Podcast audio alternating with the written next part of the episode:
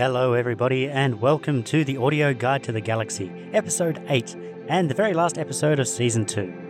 My name is Leon and I'm a presenter here at the SciTech Planetarium, and I'll be your guide for tonight's stargazing session. This recording is timed to be listened to at seven thirty p m any day throughout all of July and August. Tonight, we're going big. Really big.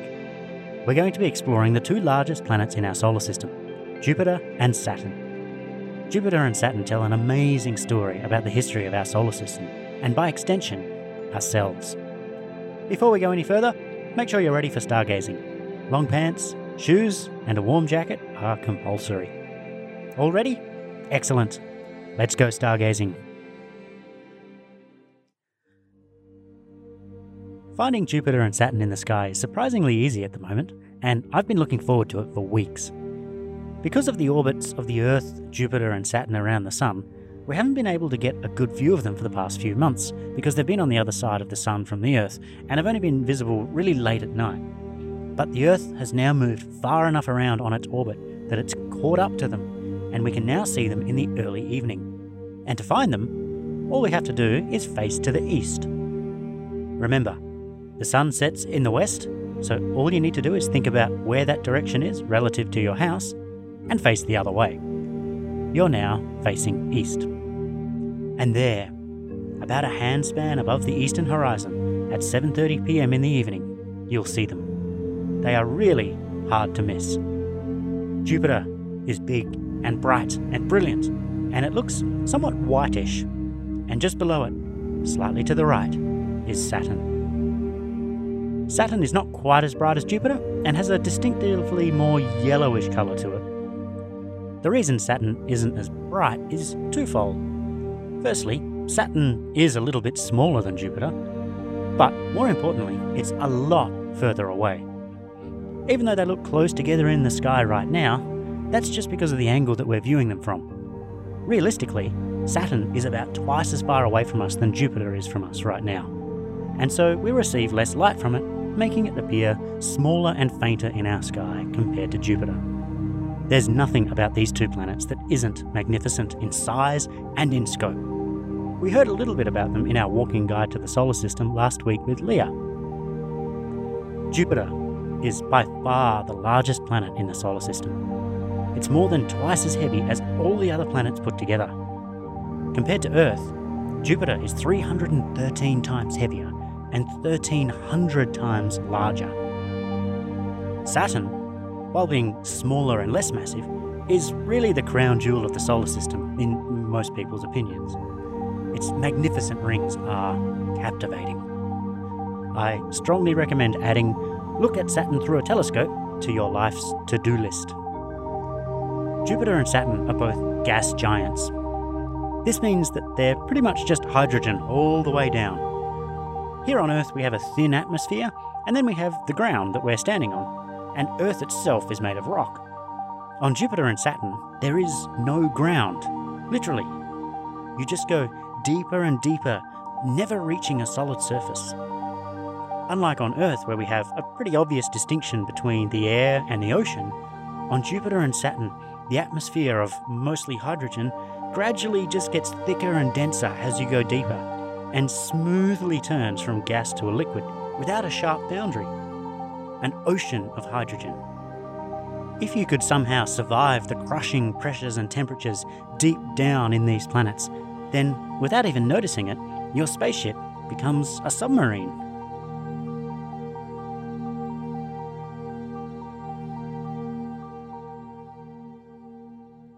Minor storms on Jupiter and Saturn are easily the size of continents on Earth. And of course, there is the Great Red Spot on Jupiter. A gigantic storm the size of the Earth that has been raging on Jupiter for at least three hundred years. Interestingly, Saturn has a magnificent storm on it as well, and quite unfairly in my opinion, this storm is nowhere near as well known as the Great Red Spot on Jupiter. Where Jupiter has the Great Red Spot, Saturn has the hexagon. And the name is pretty descriptive. On the north pole of Saturn, there is a hexagonal shape. And stop and think about that for a second. How many six-sided storm clouds have you seen here on Earth? I haven't seen any either. Yet it turns out When you have rapidly rotating fluids moving at just the right speed, you can get clouds that have corners. So Google Saturn's hexagon someday. It's something you just have to see to believe. And the hexagon on Saturn is even bigger than the Great Red Spot, by about fifty percent. There are some truly monstrous storms in our solar system. Being so bright and easy to spot in the sky at the moment makes these planets great targets for a telescope.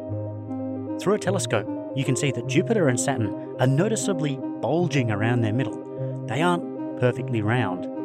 And this is because they rotate very quickly, each planet rotating once every ten hours or so. And this is so fast that the mass of the planet at the equator gets flung out a bit, giving them both a bulging appearance at their equator. The fancy word for this shape is an oblate spheroid. Both planets have had dedicated spacecraft sent to study them. Most of our knowledge about Saturn comes from the Cassini spacecraft, which orbited Saturn for thirteen years up until two thousand seventeen. Jupiter was orbited by the Galileo spacecraft from nineteen ninety-five to two thousand three, and is currently being orbited by the spacecraft Juno, which is moving around it literally right now as we speak. Juno has lots of equipment on board to study Jupiter's atmosphere, auroras, magnetic field, gravitational field, and electric discharges. It's a truly remarkable piece of machinery. Bit by bit, every piece of data we get from Juno and other studies allows us to put together the puzzle of our solar system. It also has a camera on board called JunoCam. If you search that up, you'll be able to find pictures hot off the press from JunoCam. To say they are breathtaking is an understatement. In Roman and Greek mythology, Juno and Jupiter were married, and the Juno spacecraft actually carries on board three Lego figurines, three D printed out of aluminium. One of Jupiter, one of Juno, and another of Galileo, the Italian astronomer who discovered Jupiter's four largest moons in sixteen oh nine. Speaking of moons, between them, Jupiter and Saturn have one hundred sixty-one moons that we know about. seventy-nine around Jupiter, eighty-two around Saturn. We might find more as time goes on, but we should give a special mention to the largest moon of Jupiter, Ganymede. It's not just the largest moon of Jupiter, it's the largest moon in the entire solar system. It's bigger than Earth's moon. It's bigger than the forgettable Pluto. It's bigger than the planet Mercury. It's almost as big as Mars. But it's not a planet nine, because it doesn't orbit the Sun. If Ganymede did orbit the Sun instead of Jupiter, then we would almost certainly call it a planet. For as interesting as all these facts are, this is bread and butter for us here in the SciTech Planetarium. What are the things about Jupiter and Saturn that make scientists excited? At first glance, the questions that scientists are trying to answer about the outer solar system may seem pretty odd. Does Jupiter have a core? And if so, how big is it? Have Jupiter and Saturn always orbited the Sun at the distances they currently do? Why is Neptune heavier than Uranus? When we look at exoplanets orbiting around other stars, why is it that we see Jupiter-sized planets that are orbiting their stars way, way, way closer than expected, even closer than Mercury orbits the Sun in our solar system? Why is Jupiter so far from the Sun in our solar system? Now here's an interesting thought. One of the greatest questions humans have posed, and partially answered, is how did we get here? Where did we come from? To know how humans got here, we have to understand the history of Earth, all four and a half billion years of it. But the Earth has changed a lot in that time. It's not the only thing around here. Earth interacts with all the other things in the solar system. So to understand the history of Earth, we have to understand the history of our solar system. But remember that part where I said Jupiter is three hundred thirteen times heavier than the Earth? This means that Jupiter has three hundred thirteen times as much gravity as the Earth, and therefore three hundred thirteen times as much influence.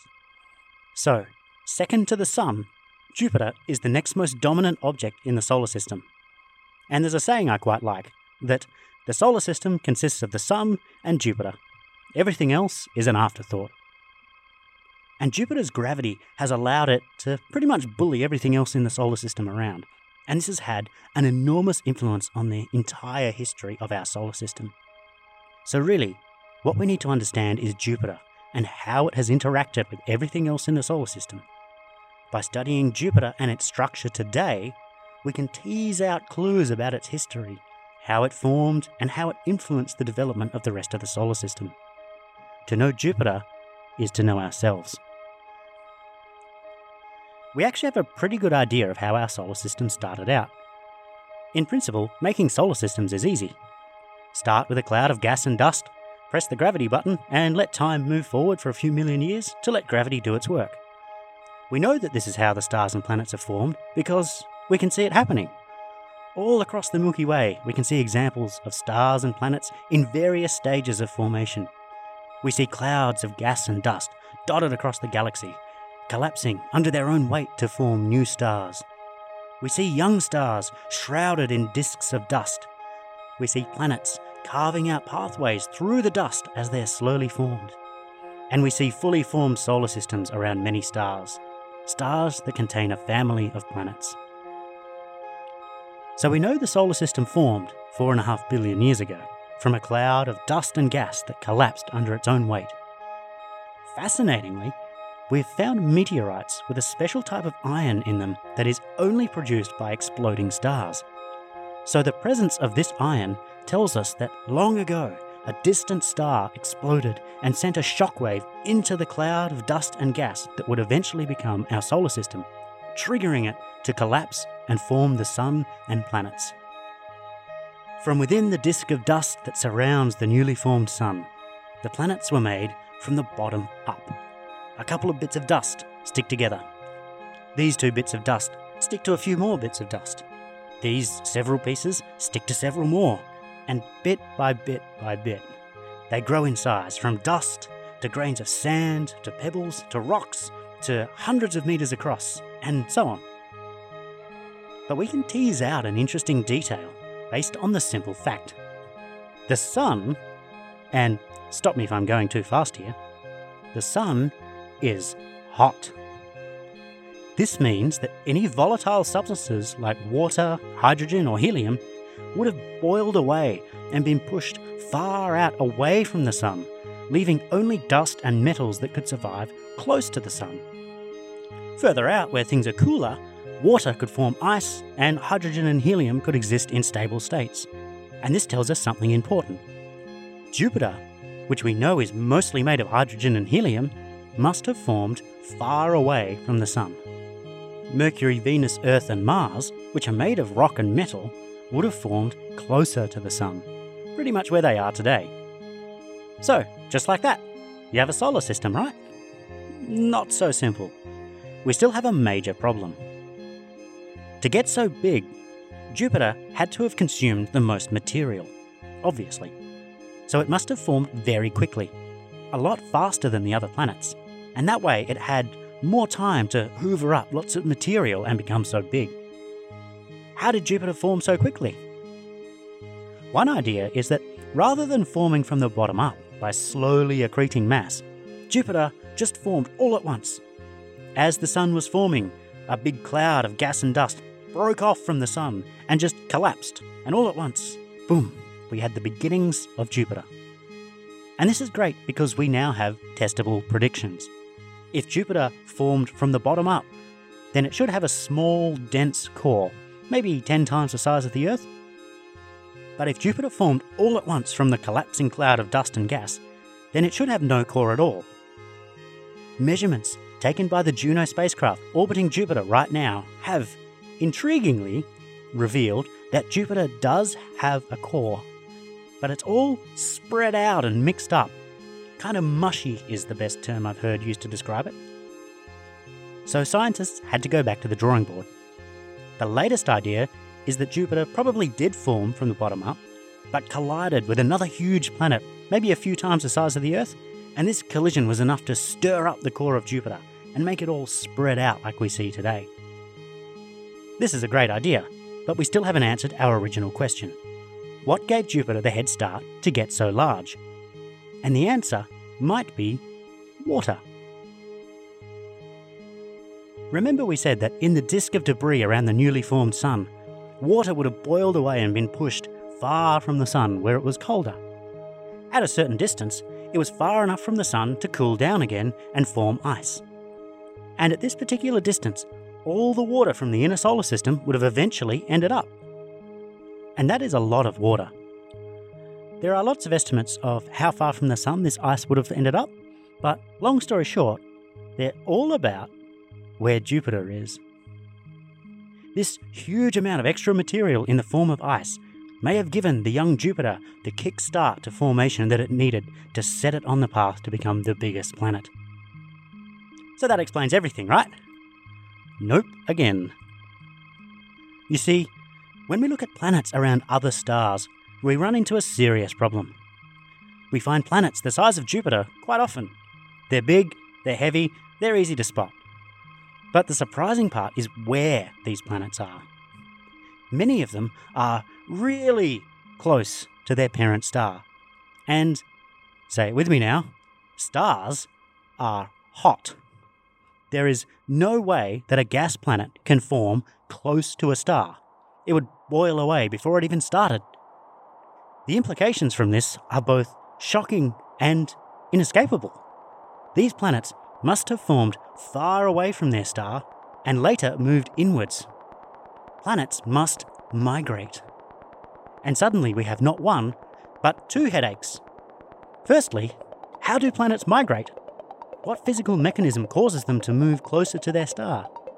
And second, and more confoundingly, why didn't Jupiter migrate inwards in our solar system? If Jupiter had migrated inwards, it would almost certainly have consumed or disrupted the Earth in the process, or at the very least, flung it out of the solar system. It's not an understatement to say that the Earth is the way it is today because of the fact that Jupiter did not migrate inwards like we see in the other solar systems. How planets migrate is understood by the simple fact that the closer something is to the sun, the faster it moves. Jupiter, being the closest heavy thing to the sun at the time of its formation, moved the fastest. But the gravitational attraction of all the gas and dust that was further away from the sun, and thus moving more slowly, acted like a drag, breaking Jupiter's speed and slowing it down. As Jupiter slowed in its movement, it began to fall inwards towards the sun. The inevitable imperial march of the solar system had begun. But as Jupiter moved inwards, its huge gravitational influence left behind a gap. With Jupiter no longer around to hog all the material, this allowed another planet to rapidly consume all the remaining hydrogen and helium in the outer solar system. That planet was Saturn. Eventually, Saturn got heavy. Not as heavy as Jupiter, but still ninety-five times heavier than the Earth. And this was enough. Slowly, Saturn pulled Jupiter back out again. Saturn saved the inner solar system, including Earth, from Jupiter's migration. But moving a planet as big as Jupiter in and out again still caused havoc. Scientists think that as Jupiter moved back out again, its huge gravity destabilized the orbits of Uranus and Neptune, and these planets were flung outwards away from the sun. In fact, simulations show that it's even possible Neptune might originally have formed closer to the sun than Uranus, but was flung outwards by Jupiter's rebound so far that it is now the most distant planet from the sun.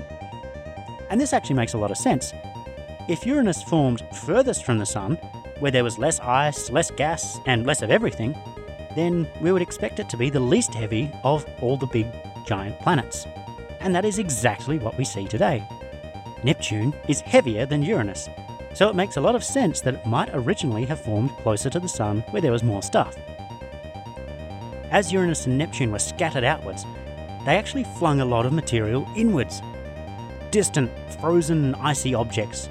For millions of years, hundreds of distant icy worlds from the outer solar system were tossed inwards by Uranus and Neptune. Many of these icy worlds were consumed by the sun, but lots of them impacted the rocky planets, including Earth. And this period of collisions is called the Late Heavy Bombardment. We see evidence of the Late Heavy Bombardment written on the surface of the Moon. The size and frequency of the craters on the lunar surface shows a noticeable spike at three point five to four billion years ago. About three point five to four billion years ago, something caused a huge number of icy objects to crash into the inner solar system, including the Moon. And that something is Uranus and Neptune moving outwards. But remember, What caused Uranus and Neptune to move outwards in the first place? Jupiter and Saturn. And the Late Heavy Bombardment brought with it the greatest treasure in the entire universe: water. Think about it. We've learnt that the Earth formed close to the Sun, where it was originally too hot for water to exist. There's no second way about it. The water that we so enjoy on Earth must have come later. Earth began its existence dry as a bone, and water arrived afterwards. The Late Heavy Bombardment brought that water to us. The Moon and Mercury don't have enough gravity to hold on to water. Venus and Mars have lost theirs because they don't have strong magnetic fields, and eventually the Sun broke it all apart and boiled it away again. But Earth, Earth has literally bucket loads of the stuff, water that is essential for life to exist. Consider this. Water makes up sixty percent of your body. If you could sort all the molecules of your body into ten buckets, and don't try this at home, then six of them would be just regular old water. The water you are made of is older than the Sun. It was part of the disk of material that formed our solar system. Some of the water from that debris disk helped kick-start the formation of Jupiter. That water is still in Jupiter, not in you. Jupiter's rapid growth and huge size has since dominated the solar system, tossing objects into the Sun, scattering others away from the Sun, and generally bullying everything around. But Jupiter eventually succumbed to the gravity of the rest of the solar system and began migrating inwards. Only with Saturn's help did it move back out, and in doing so, disrupted the orbits of Uranus and Neptune, that then dragged lots of icy comets inwards to impact the Earth and the other terrestrial planets in the Late Heavy Bombardment, which brought with it the very water that you are made of. To know ourselves is to know Jupiter.